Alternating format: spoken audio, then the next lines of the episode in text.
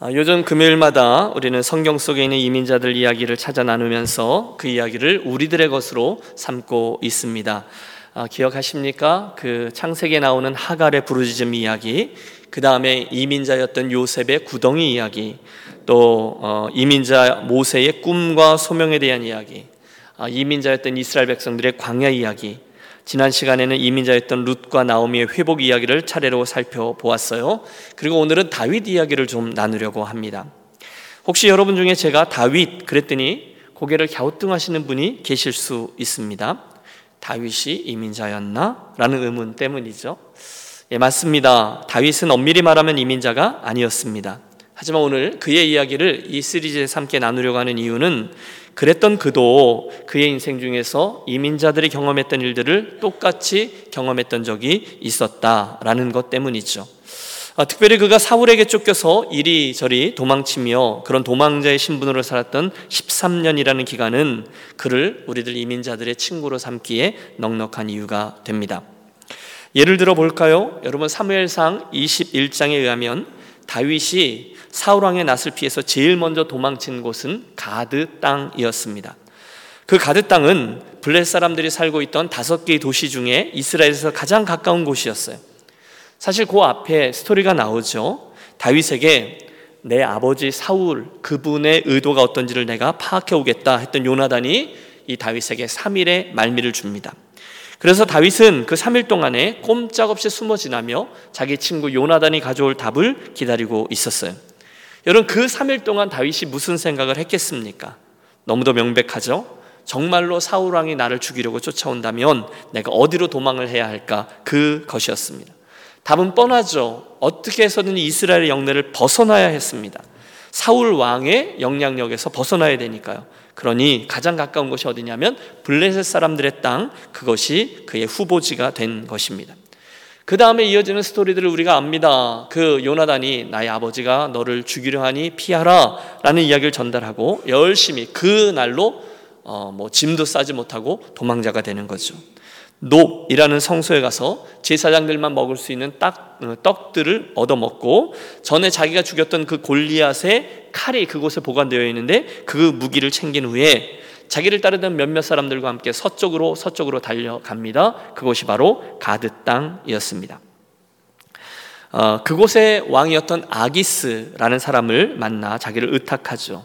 어, 사실 성경에 보면 엘리멜렉이라고 나오는데요. 아, 죄송합니다. 아비멜렉이라고 나오는데요. 그 아비멜렉은 그 사람들이 말하는 왕을 칭하는 호칭이었고 진짜 이름은 아기스였습니다. 그런데 여러분 사실 이것은요 궁여지책이었습니다. 다윗이 잠깐 착각한 거죠. 아기스가 혹시 나를 구해줄지 모른다. 하하, 그러나 어림없는 소리였습니다. 왜냐하면 그가 그 아기스 왕에게 나아갔을 때 그 왕은 다윗의 얼굴을 알아보지 못했지만 그 주변에 있는 신하들이 대번에 그를 알아보아서 다윗이 큰 위험에 노출된 것입니다. 그렇죠, 여러분. 블레셋 사람들이 어떻게 다윗을 몰라보겠어요? 여러분, 그들의 에이스였던 골리앗을 누가 쓰러뜨렸죠? 다윗입니다. 그런데 그 골리앗이 어디 사람인 줄 아세요?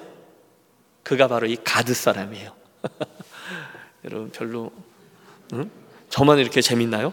그러니까 호랑이 굴로 자기가 걸어 들어간 거예요. 자기네 동네 출신의 에이스 골리앗을 죽인 그 어, 다윗이 자기 동네에 들어온 것 아닙니까? 그러니까 신하들이 곧 왕에게 막 고자질을 합니다. 아니 왕이시여, 이 사람이 누군지 모릅니까? 아 전에 우리들의 에이스 골리앗을 죽인 다윗 아닙니까? 거기에 이스라엘 사람들이 노래하지 않았습니까? 정확히 이런 표현이에요. 다윗이 아, 사울이 죽인 자는 천천히요, 다윗은 만만이로다. 그 노래가 이 사람에 대한 노래였습니다. 하고 신하들이 일러 바친 거예요. 그 순간에 다윗이 정신이 돌아왔어요. 어이구, 이거 내가 무슨 짓을 한 거야? 그리고는 성경에 보면 순간 기지를 발휘합니다. 저가 미친 사람처럼 행동하기 시작한 거예요. 그리고는 자세히 어, 그 얘기하지 않지만 그가 이렇게 어, 성경에 보면 한국말 성경은 잘 안 나와 있지만 영어 성경에 보면 그가 거기 잡혀 있었던 거예요. While he was in their hand, 그들의 손 안에 있을 때에 그가 잡혀 있던 그 문 있잖아요. 그 집 안에 문에다가 막 끄적끄적 뭔지 알아볼 수 없는 문자들을 막 끄적거리기 시작하고 자기 이 수염에다가 질질 침이 흐르게 하고 뭐 보나마나죠. 두 눈이 초점이 없게 하고 할렐레 헛소리하고 뭐 최선을 다해서 대단한 연기를 했을 겁니다. 그리고 그 모습에 속아 넘어간 아기스 왕이 명령하죠.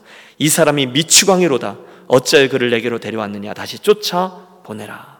그렇게 된 겁니다. 결국 이스라엘 경내에 정말로 마음 둘 곳 없던 다윗이 결국 그 남의 나라 땅에 갔다가 또 다시 탈출할 수 있었습니다. 여러분 중요한 건 이거예요. 바로 그 어간에 다윗이 그들에게 붙들려 있을 때 지었던 시편이 시편 56편입니다. 이렇게 돼 있어요. 하나님이여 내게 은혜를 베푸소서 사람이 나를 삼키려고 종일 치며 압제하나이다. 기적적으로 그곳을 탈출해서 도망 나오면서 지었던 시편도 있는데 34편입니다. 내가 여호와께 간구함에 내게 응답하시고 내 모든 두려움에서 나를 건지셨도다. 그들이 주를 악망하고 광채를 내었으니 그들의 얼굴은 부끄럽지 아니하리로다. 이 곤고한 자가 부르짖음에 여호와께서 들으시고 그의 모든 환란에서 구원하셨도다. 여러분 무슨 얘기예요? 저가 정말 큰일 날 뻔했다는 거잖아요. 힘들었었는데 두려웠었는데 여호와 하나님께 부르짖었더니 하나님께서 기적적으로 나를 그곳에서 꺼내 주셨다는 정말 하나님의 은혜죠. 어, 저는 태어나서부터 신학교 갈 때까지 한 교회에서 자라났습니다. 그리고 신학생으로서 목회자로서 한국, 캐나다, 미국에서 여러 교회들을 섬기게 됐으니까 그때까지는 교회에 대해서 별로 고민하지 않았어요. 매 주일이면 갈 교회가 정해져 있었거든요. 그런데 한번 말씀드렸나요? 2003년에 제가 미국으로 유학을 떠나올 때 인생에서 처음 겪는 일을 경험합니다. 교회를 가야 되는데 어디를 가야 되는지 모르는 거예요. 갈 데가 없는 거예요. 떠돌이에요. 아무 데서도 우리를 환영해 주지 않아요. 얼마나 마음이 힘들었는지 모릅니다. 여러분 처음에 그 미국 땅으로 국경을 넘어올 때는 아주 교만했어요. 야, 교회가 얼마나 많냐? 우리가 갈 교회가 하나도 없겠냐? 그랬는데 정말 없더라고요.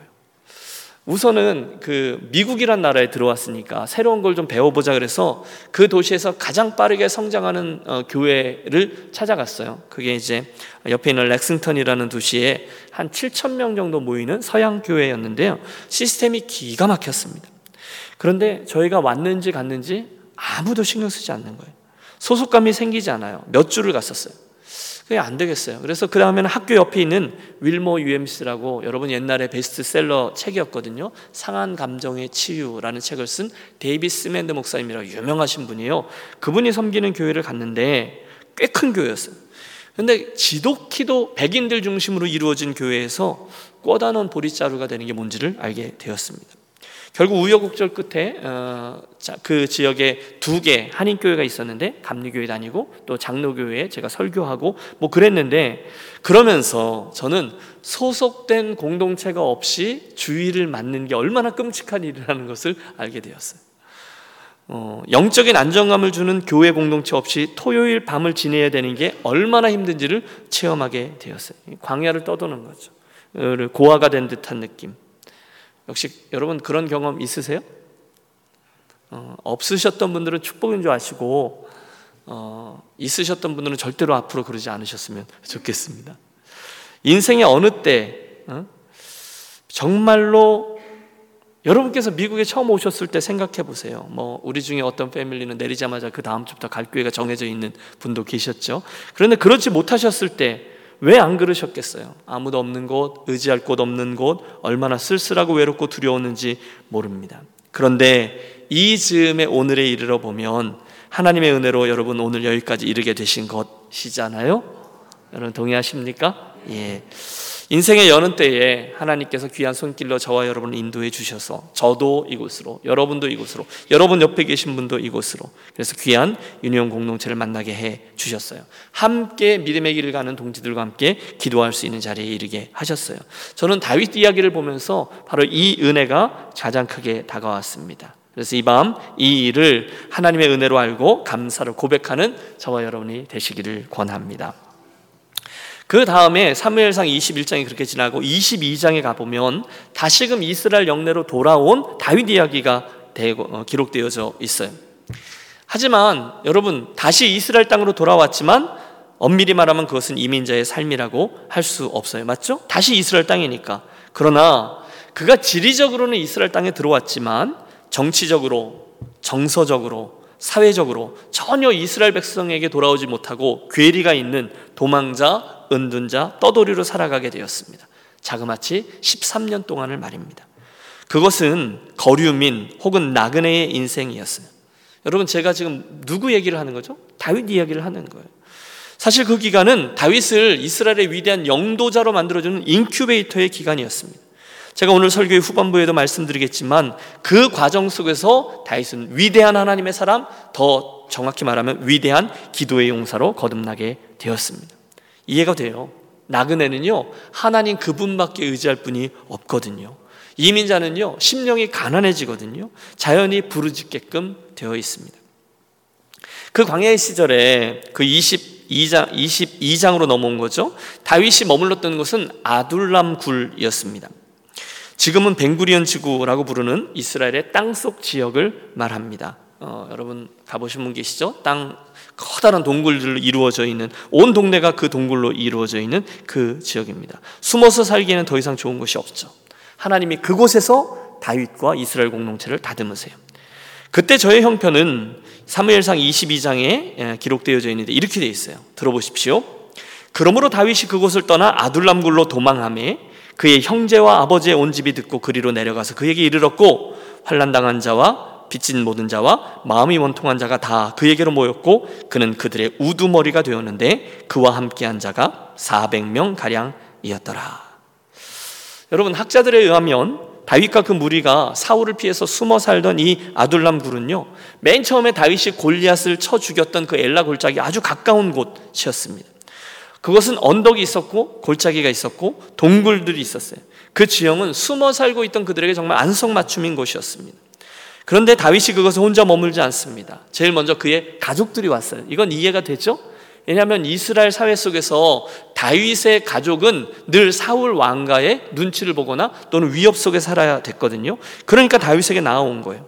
그런데 그들에 이어서 또다시 다윗에게 나온 이들이 있었는데 첫째 환란 당한 자, 둘째 빚진 자, 셋째 마음이 원통한 자들 400명이나 다윗의 무리가 되었다는 거예요.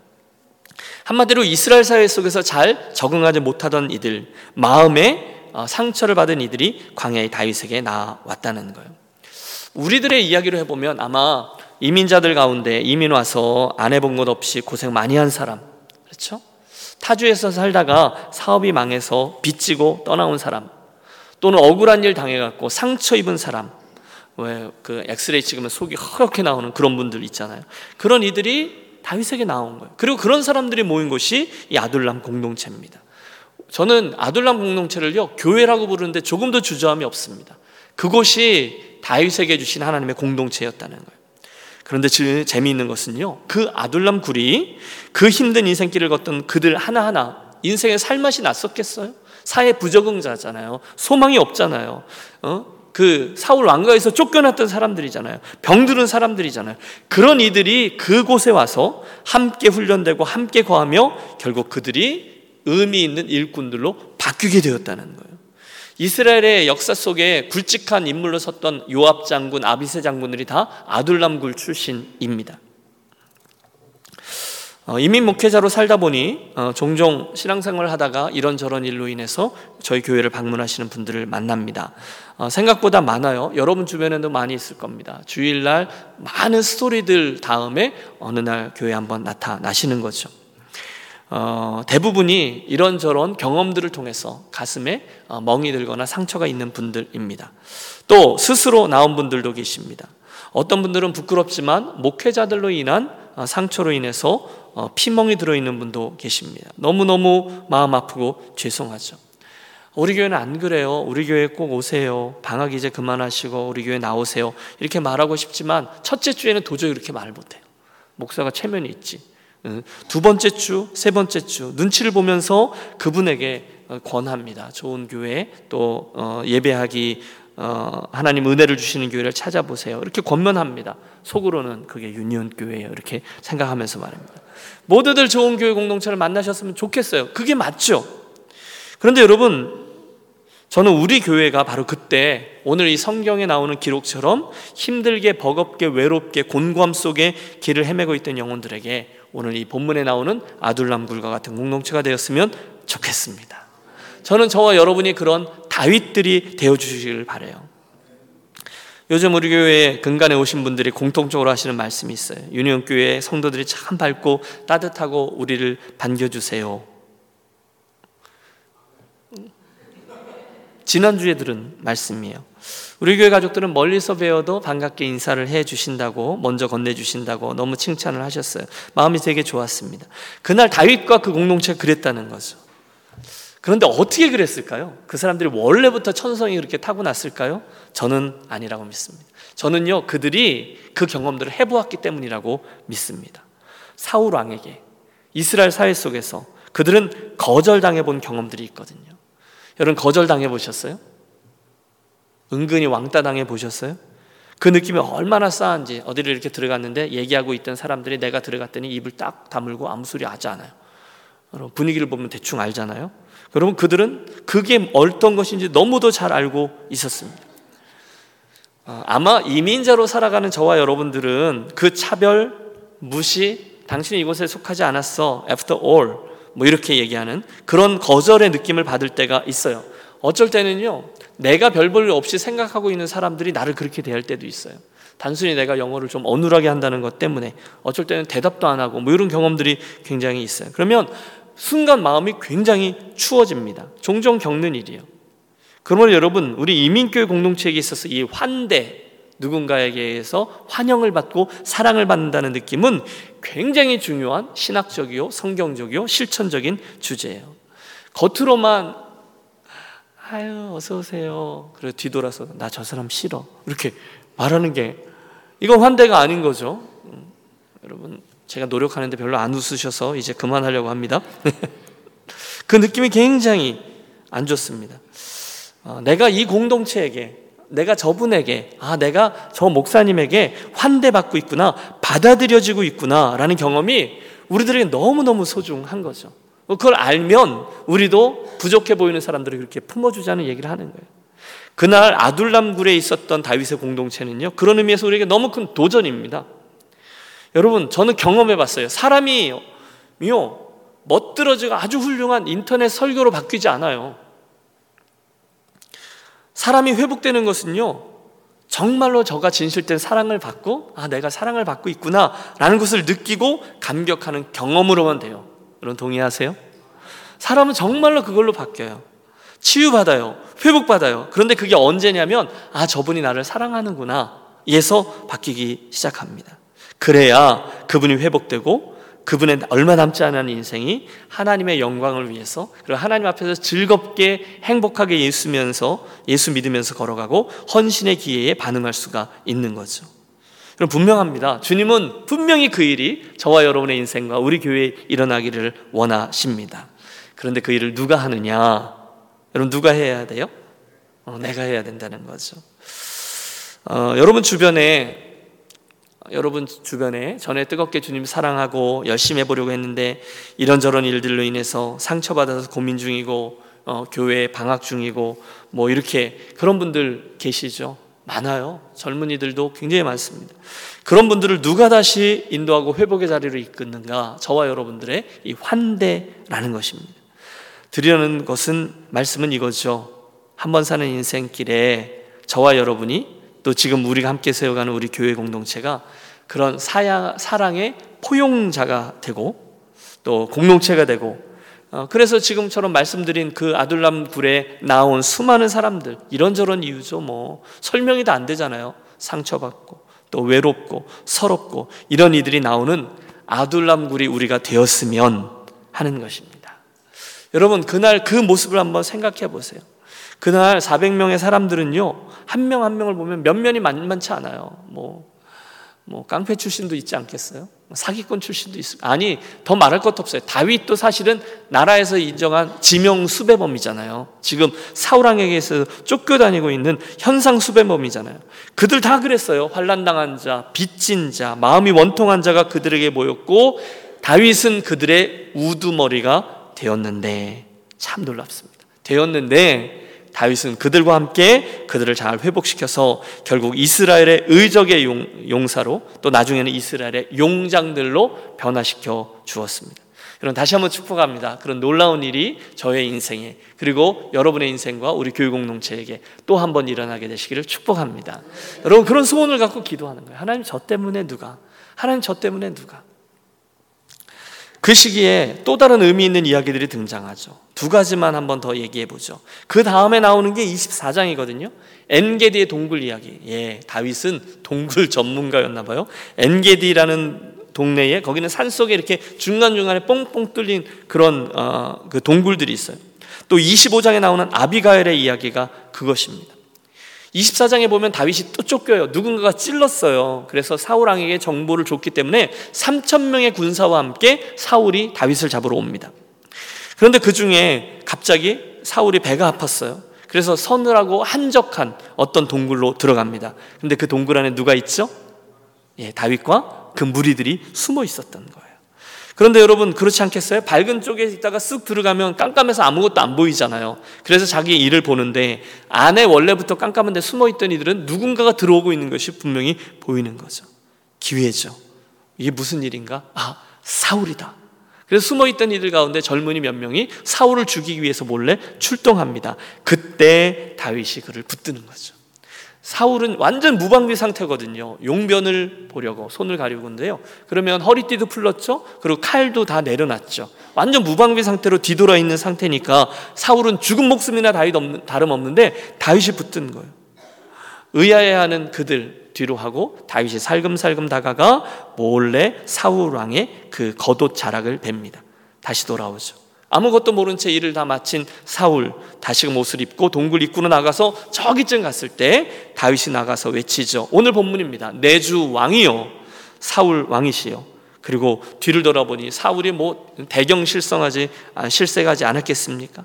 그 다음에 했던 다윗의 말이 기가 막힙니다. 왕이시여, 왜 당신은 나를 적이라고 하는 사람들의 말을 믿습니까? 지금 제 손에 들려있는 것을 보세요. 다는 당신을 죽일 수 있었지만 그러지 않습니다. 당신은 하나님의 여호와의 그 거룩한 기름 부음을 받으신 분이 아닙니까? 저는 결단코 그럴 마음이 없습니다. 제발 제 마음을 알아 주십시오. 여러분, 사울이 너무너무 부끄러워하며 다윗아 내가 옳다 인정하고 신사답게 물러가는 것으로 이야기가 마무리되죠. 그리고 이 이야기는 25장으로 넘어가요. 아비갈 얘기입니다. 이것도 광야의 이야기예요. 광야에서 이 다윗과 그 무리들 400명이 의적 일을 했어요. 어, 광야에서 일어나고 있는 수많은 도적대들 출몰이 있었는데 그들을 지켜주기도 하고 범죄들 속에서 백성들, 가축들, 목자들을 지켜주는 일을 했습니다. 이것은 나중에 그 나발이라는 사람의 그 목자들이 증언한 내용이에요. 그런데 어느 날 유목민들의 양털 깎는 어, 날이 되었는데 이게 축제거든요. 많은 고기 그리고 술들이 흥청망청 준비되어 있는데 거기에 다윗이 음식 중에 일부를 좀 나눠 달라고 부탁합니다. 그런데 나발이 아주 대번에 거절하죠. 그리고 다윗을 도적대로 취급합니다. 요즘 주인에게서 도망간 도망친 종들이 많도다. 여러분 이 이야기를 듣고요. 다윗이 자존심을 상했습니다. 그래서 피가 거꾸로 솟습니다. 그리고 얼굴이 뻘개져서 내가 이 모욕을 피로써 갚으리라. 내가 이 광야에서 저희 소유물을 지켜준 게 다 헛일이다. 그리고 칼을 쳐라 하고 400명이 나발을 죽이려고 출동했습니다. 복수의 길입니다. 바로 그 순간에 그 나발의 아내였던 아비가일이 다윗 앞에 나타납니다. 나발이 그런 말을 했다는 것, 그리고 다윗이 그래서 출동했다는 것을 알게 된 아비가일이 아무 얘기하지 않고 엄청나게 기름지고 풍성한 음식들을 준비해서 그것들을 어, 가지고 다윗의 길을 막고 엎드립니다. 그리고 탄원해요. 내 주여 청컨대 이 불량한 사람 나발을 개의치 마십시오. 그리고 탄원합니다. 다윗이여 이렇게 하지 마십시오. 이것은 하나님의 기름 부음을 받으신 당신이 할 일이 아닙니다. 나중에 당신이 이스라엘의 영도자가 되었을 때에 당신이 이 정도의 일로 나발이라는 사람의 목을 쳤다고 그의 피를 흘렸다고 하는 이야기를 들으면 이건 말이 되지 않습니다. 당신은 이 정도 일을 할 사람이 아닙니다. 놀랍게도 다윗이요 발걸음을 멈추고 아비가일을 향해서 미소를 짓습니다. 깨달은 거예요. 아비가일아, 너는 정말 귀한 일을 했구나. 내 말이 맞다. 그래, 내가 이 정도 일로 내가 쓰레기를 내 손으로 어, 처리하며 나조차도 그런 어, 악한 행동을 할 그럴 사람이 아니지. 나는 하나님의 기름 부음을 받을 사람이지. 조금 전에 그 앞장에서는 사울에게서 하나님의 기름 부음을 받은 어, 그 거룩한 사람을 보았고요. 지금 이곳에는 여호와의 기름 부음을 받은 자기, 자기 자신이 하나님의 거룩함, 사람이라는 것을 알게 되었다는 거예요. 결국 그 이야기는 해피엔딩이 됩니다. 다윗이 건들지 않은 나발을 후에 하나님이 치시고 나발이 죽고요. 나중에 모든 장례가 끝난 후에 아비가일은 다윗의 아내가 됩니다. 여러분 제가 여러분과 나누려고 하는 이 여러 이야기들의 포인트는 이겁니다. 다윗은요 그 수많은 나그네의 경험들 말입니다. 환대받지 못하고 서러움을 경험하고 거절당하고 그러면서 한 가지 개발된 은사가 있어요. 그것은 뭐냐 하면 바로 그곳에서 하나님의 거룩함을 볼 수 있는 눈을 갖게 되었다는 거죠. 여러분 나그네로 거류민으로 이민자로 살다가 보면요 많이 배부른 사람들이 보지 못하는 것들을 보게 됩니다. 소중한 것들을 알게 됩니다. 어, 삶의 퍽퍽함 때문에 정말 아름다운 것, 그런 것들을 보게 됩니다. 무엇이 정말 중요한가? 내 정말 소망이 무엇인가를 알게 된다는 거죠. 삶이 힘드니까 매일매일 여러분 얼마나 수고로 일하십니까? 금요일 저녁까지 교회 와서 기도회 하려고 왔는데 어, 여러분 어떤 사람이 쿡 하고 무슨 일로 나를 찔러댔어요. 기분 안 좋은 말을 하기도 하고 내가 이해하지 못하는 일을 얘기하기도 하고 나를 해하려고 하는 것 같아요. 그게 누구냐? 사울 왕인 거죠. 그게 누구냐? 나발 같은 사람인 거죠. 그때 여러분 우리들이 쉽게 반응할 수 있는 게 있잖아요. 안 그래도 피곤하고 짜증 나는데 저 사람까지 왜 저래? 그리고 나도 확 오늘 이 다윗처럼 칼을 뽑아들 수 있는 거죠. 당신만 그렇게 말해? 나도 무기 있어. 왜 이래? 당신만 기분 내키는 대로 해? 나도 할 수 있어? 나도 무방비 상태로 내 앞에 놓인 그 당신 정도는 내가 한마디 해줄 수 있어. 내가 은혜를 모르고 날뛰는 다발, 나발, 당신 정도는 충분히 해칠 수 있어. 여러분, 그렇죠? 저와 여러분이 할 수 있어요? 없어요? 여러분, 지금 저만 나쁜 사람 만들려고 그러시는 것 같은데. 저와 여러분도 하고자 하는 말을 다 할 수 있어요. 여러분도 여러분 성질대로 하실 수 있으시잖아요. 여러분, 목사도에 심통 부릴 수 있어요. 얼마든지 부릴 수 있어요. 그런데 저도 여러분도 그날 그 떠돌이였던 나그네였던 다윗의 이야기에서 배우자는 거죠. 그 순간에 그가 본 게 뭐예요? 그 사람, 자기를 해하려고 왔던 그 사람 안에 담겨 있는 하나님의 거룩함을 본 거예요. 하나님이 그를 용납하시고 기름 부으셨거든요. 또 자기도 지금 확 칼질을 하고 나발의 피를 흘리려고 했던 그 순간에 자기 안에 있는 거룩함을 본 거잖아. 내가 이 정도의 일을 할 사람이 아니지. 나는 하나님의 기름 부으심을 받은 자지. 그래서 결국 그는 그들 모두를 선대했습니다. 여러분, 저와 여러분도 그런 경험들을 많이 했습니다. 저와 여러분도 그런 경험들을 통과했습니다. 다 불쌍해요. 여러분, 여러분 옆에 계신 분들 한번 좀 쳐다보세요. 다 불쌍해요. 목사님 지금 무슨 얘기를 하는 거야? 생각하세요? 다 스토리가 있으세요. 겉으로는 다 평안해 보이시고 웃음만 보이고 뭐 그렇죠? 그렇지만 그 내면을 보면 모두들 스토리가 있으세요. 외롭고 쓸쓸하고 상황이 안 좋고 건강이 안 좋거나 마음에 무슨 상처가 있거나 사랑받고 싶구나 다 그렇습니다. 그 중에 누군가가 나를 좀 폄훼하고 그 중에 나를 잘 모르는 분이 잘 알지 못해서 이렇게 저렇게 말할 수 있어요. 그런데 그 순간에 우리는 선택하는 거죠. 내가 그 경험들을 해봐왔기 때문에 그 순간 그들에게까지도 용납하시고 사랑해 주신 하나님의 손길을 보며 그리스도께서 용납하신 그분을 내가 뭔데 용납하지 않느냐 로마서는 우리들에게 말하잖아요. 그 거룩함이라는 요소를 보고 저와 여러분도 또한 사랑으로 선대하는 복된 그리스도인이 되시기를 권합니다. 그리스도인에게는요 다른 대안이 없어요. 여러분 그분을 사랑하는 것 외에 다른 대안이 뭐가 있으세요? 주님께서 우리들에게 명하신 바는 그것 외에는 없습니다. 안 그러실 수도 있죠. 그날 우리가 다윗이 했던 것처럼 내가 판단하고 내가 복수하고 내가 칼날을 휘두를 수 있지만 제 이야기의 포인트는 우리가 함께 이민자의 경험을 통과했다면 우리도 지난주의 말씀 그대로 주께서 성령께서 하나이 되게 하여 주신 것을 힘써 지키는 성도가 되는 것이 마땅합니다. 지난주의 말씀 기억하세요? 너희가 그렇게 하라는 거예요. 네 가지로. 맨 처음에 겸손으로, 그 다음에 온유로, 그 다음에 오래 참음으로, 그 다음에 사랑으로 힘써 그것을 지켜내라는 거예요. 왜요? 하나님께서 우리를 아예 그렇게 당신이 하나였던 것처럼 우리를 하나로 묶어 주셨다는 것을 믿기 때문에 그것을 흐트러뜨리지 않기 위해서 유니티를 지키기 위해서 힘써 지키라는 거죠. 그게 다윗이 했던 방법이에요. 그게 네 가지였어요. 모든 겸손과 온유로 하고 오래 참음으로 사랑 가운데 서로 용납하고 평안에 매는 줄로 성령이 하나 되게 하신 것을 힘써 지키라. 다윗이 그래서 그랬군요. 그래서 아둘람 공동체가 그랬고 엔게디 공동체가 시글락 공동체가 나중에 이스라엘의 왕국 공동체가 그렇게 귀하게 설 수 있었군요. 이게 나그네 된 다윗에게서 우리가 배우는 지혜입니다. 오늘 우리는 다윗의 그 이민자 경험이라 할 수 있는 이 가드 땅의 도망자 시절, 돌아와서 숨어있던 은둔자의 시절 이야기를 나누어 보았어요. 예외 없이 그날의 그 부정적인 경험들조차 하나님의 아름다운 스토리로 바뀌게 되는 것을 보았습니다. 중요한 건 그때가 저의 나그네 세월이었다는 거죠.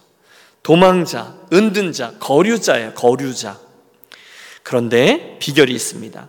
그 13년이라는 그 거류자, 떠돌이, 마음 둘 곳 없이 다녔던 그의 이야기들은요, 어떻게 그럴 수 있느냐?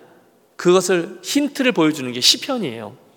그 13년이란 험한 세월의 이야기들이 다 시편에 기록되어져 있거든요. 여러분, 그 광야에 13년 있었던 그의 매일매일의 기도 제목이 무엇이었겠어요? 내 은행 잔고가 느는 것이었을까요? 아니었을 겁니다. 그의 매일매일의 기도 제목은 오늘도 무사히였습니다. 도망자였거든요. 마음 둘 곳이 없었거든요. 그때 그가 했던 시편들 하나님께 올려드렸던 기도문 몇 개를 살펴보죠. 시편 18편이에요.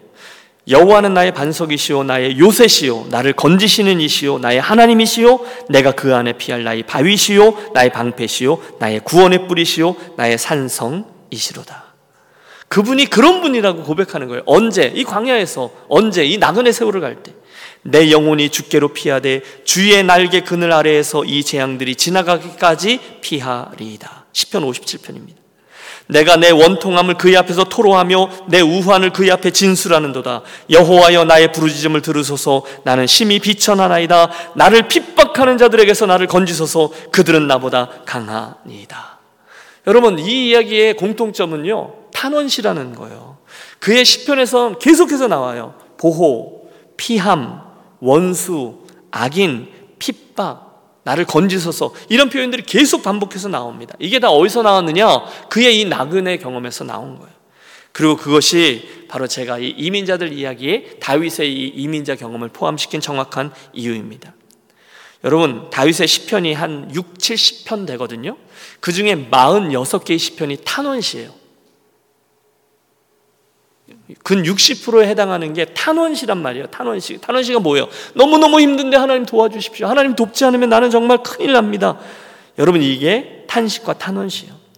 그는 13년간 쫓겨다니면서 인생의 어려움들을 깊이 통과해야 했습니다. 아니 나중에 왕이 된 이후에도 그 아들 압살롬의 반역 때문에 또 도망가고 그랬던 일들이 있죠. 그래서 결국 그런 어려움 속에서 나온 시편이 그의 시편 중에 60%가 넘는다. 이 말은 거꾸로 말하면요. 그가 그런 고난을 제정신으로 통과할 수 있었던 비결이 바로 하나님을 향한 이 부르짖음, 탄식에 있었다라는 것을 알 수 있어요. 여러분 이게 굉장히 중요합니다. 그가 어떻게 그 광야 여정을 통과했을까요? 하나님을 향한 부르짖음 때문에 통과했다는 거예요. 하나님 도와주세요. 하나님은 나의 피할 바위세요. 하나님은 나의 산성이세요. 나의 요새시에요. 여러분, 그러므로 하나님이 돕지 않으면 저희가 성난 사자와 같이 나를 찢을까 하나이다. 이게 다윗의 기도였다는 거예요. 그 부르짖음 때문에 다윗의 나그네의 세월을 저가 견딜 수 있었다는 거죠. 요즘 여러분 우한 폐렴 때문에 불편한 일들이 많죠. 어, 아픈 일들 썩 유쾌하진 않지만 어, 뭐 하나님께서 우리들에게 이 여정을 통해서 은혜를 주시기를 구합니다. 오래전에 그 일본의 아픈 사람 얘기를 하려고 이 말씀 드린 건데요. 후쿠이에라는 직장인이 하루 너무너무 하루는 너무너무 아파가지고 일을 못 나가게 됐어요. 근데 뭐 일본 사람들 옛날 집이니까 그 집안에 이렇게 난로들이 조그맣게 하나씩 있는 거고 누구나 그 난로 위에 일본 분들은 그 주전자 놓고 물을 끓이거든요. 그런데 그리고 잠이 들었는데 이 주전자에 그 물이 끓으면서 뚜껑이 계속 들썩들썩 하는 거예요. 덜컹덜컹 하는 거예요. 도무지 잠을 잘 수가 없게. 그러니까 가뜩이나 신경이 날카로운데 짜증이 확 나가지고 자기도 모르게 에이 그래가지고 그가 일어나 송곳으로요 그 주전자를 확 찍어버린 거예요. 그랬는데요 새로운 세상이 열렸습니다. 왜냐하면 주전자 뚜껑에 구멍이 났는데 구멍이 난 날부터 시작해서 조용해진 거예요. 여러분 이건 싫어합니다. 그리고 그날 이후에 만들어진 모든 주전자는 100% 구멍이 뚫려 있습니다. 아, 이게 정말 유력하죠. 저는 모르겠어요. 그걸 특허로 해서 이분이 돈을 벌었는지 안 벌었는지 그건 모르겠어요. 그렇지만 중요한 건이 어, 이야기가 사실이라는 거고 저는 그 이야기를 책에서 읽으면서 우리들의 인생을 바라본 거죠. 여러분 어떠세요? 오늘 저와 여러분의 인생이 부글부글 끓고 있지는 않습니까? 이유가 많죠. 아파서 끓고 속상해서 끓고 원망해서 끓고 그런데 그 부글부글 끓고 막 덜컹덜컹하고 그 시끄러운 우리들의 그 마음이 이게 구멍이 뚫리고 쏟아내야 되는 거 아닙니까? 그렇지 않으면 이게 터지는 거예요. 큰일 나는 거예요. 안타까움, 분노, 아쉬움, 어려움, 억울함. 여러분 그 순간에 다윗처럼 이 모든 것들을 하나님을 향한 방향으로 뚫고 그분에게 토해내는 저와 여러분이 되시기를 권합니다. 그게 저가 나그네 길을 갈 수 있었던 이유였다는 거예요. 사랑하는 여러분, 말씀을 접습니다. 오늘 저 다윗의 경험을 듣고 우리들의 인생이 우리들의 교회가 그날 다윗처럼 그의 공동체처럼 복된 영혼의 산실이 되시기를 소원합니다. 그 출발점은 이민자 경험이었다는 거죠. 거절당했던 경험, 무시당했던 경험, 차별당했던 경험들이 오히려 저와 여러분들을 넉넉하게 해주어서 그런 다른 이들을 넉넉하게 환대해 주는 인생과 교회가 되기를 이 밤 기도하겠습니다. 그 증거가 바로 이 아비가일 이야기고 그 증거가 바로 이 아둘람굴의 이야기인 거죠. 다윗은 그 경험을 통해서 하나님의 거룩함을 보고 그것을 알아볼 수 있는 축복을 얻었어요. 그리고 그 과정을 기도함으로 하나님께 토로함으로 어, 감당할 수 있었습니다. 다 그랬어요. 요셉도 그랬고요. 모세도 그랬고요. 이민자들의 가능성이 그런 과정을 통과하면서 다른 이들까지도 하나님 앞에 일꾼으로 세워 주었다는 거죠. 그 힘든 떠돌이 생활을 견디고 감당하고 창조적인 시간으로 만들어준 도구는 무엇에 있었다고요? 이 부르짖는 기도, 토로하는 기도에 있었다는 거예요. 그 주전자 이야기처럼 사랑하는 여러분, 우리가 이민자로 이 길을 걸어가면서 생겨난 모든 이야기들 누구에게나 있는 일이죠. 그 힘듦을, 그 어려움을 이 다윗처럼 하나님을 향해서 토로하고 부르짖음으로 우리 이민자의 여정을 끝까지 완주해내는 저와 여러분들이 되시기를 축복합니다. 기도하시죠. 주신 하나님, 우리들의 이 광야와 같은 인생 여정을, 우리 교회의 여정을 여기까지 인도해 주시고 보호해 주셨으니 참 감사합니다.